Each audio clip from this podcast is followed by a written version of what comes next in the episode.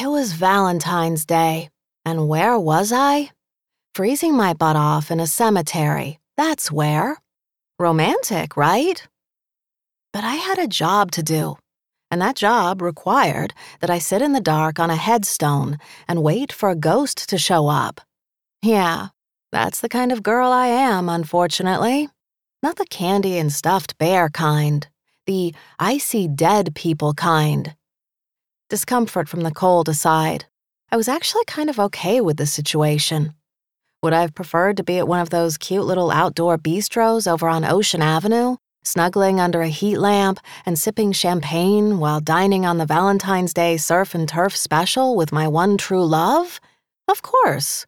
I wouldn't even have minded being back at the dorm hanging out at my suite mate's anti Valentine's Day party, swigging cheap vodka and cranberry juice cocktails while making sarcastic comments about the rom coms we all claimed to hate, but secretly loved, of course. But me and my one true love? We'd agreed to spend this Valentine's Day apart. Hey, it's all right. We're mature adults. We don't need a stupid holiday named after some martyred saint to tell us when to say I love you. And okay, the last place anyone wants to be on Valentine's Day is a cemetery. Anyone except spooks, I mean. And those of us who are born with the curse, or gift, depending on how you choose to look at it, of communicating with them. But I didn't mind. Monterey's Cementerio El Encinal was kind of soothing. It was just me, the headstones, and the marine layer rolling in from the Pacific, making it a bit chillier than it had been when I'd gotten there half an hour ago, and a bit more difficult to see the grave I had staked out. But who cared if my blowout was turning limp from the humidity, or my nose red from the chill? It wasn't like I had a date. Well, with anyone who personally mattered to me.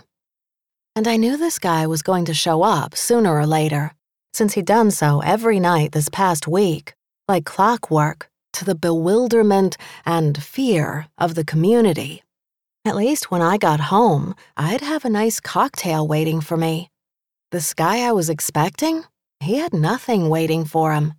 Nothing good, anyway.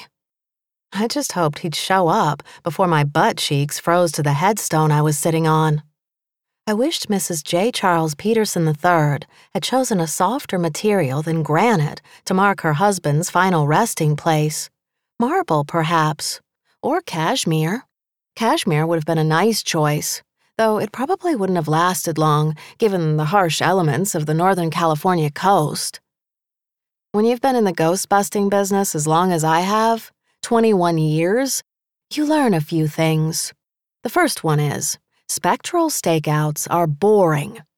The second one is there isn't anything you can do to entertain yourself during them because the minute you slip in earbuds to listen to music, or watch a video on your iPod, or start texting with your boyfriend on your phone, assuming he'll text back, which, considering mine was born around the time Queen Victoria inherited the throne and thinks modern technology is dehumanizing, whoever, or whatever it is you're waiting for, is going to show up, hit you over the head, and run off while you were distracted.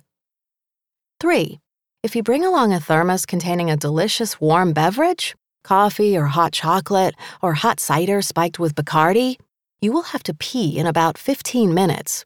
And the moment you pull down your jeans to do so, apologies, J. Charles, you will literally be caught with your pants down. These are the things they never portray in the dozens of movies and television shows there have been over the years about people with my ability. Mediating between the living and the dead is a thankless job, but someone's got to do it. I was sitting there wondering why Mrs. J. Charles Peterson III hadn't installed an eternal flame at her husband's grave so I could warm my hands and butt when I finally saw him, or it, moving through the mist like a wraith.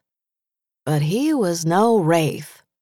He was your average, ordinary dirtbag NCDP, or non compliant deceased person, as those in my trade refer to those who refuse to cross over to the other side. He headed directly for the grave across from J. Charles Peterson's.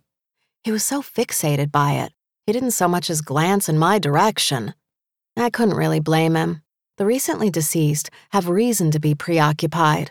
They have the whole I just died thing going on.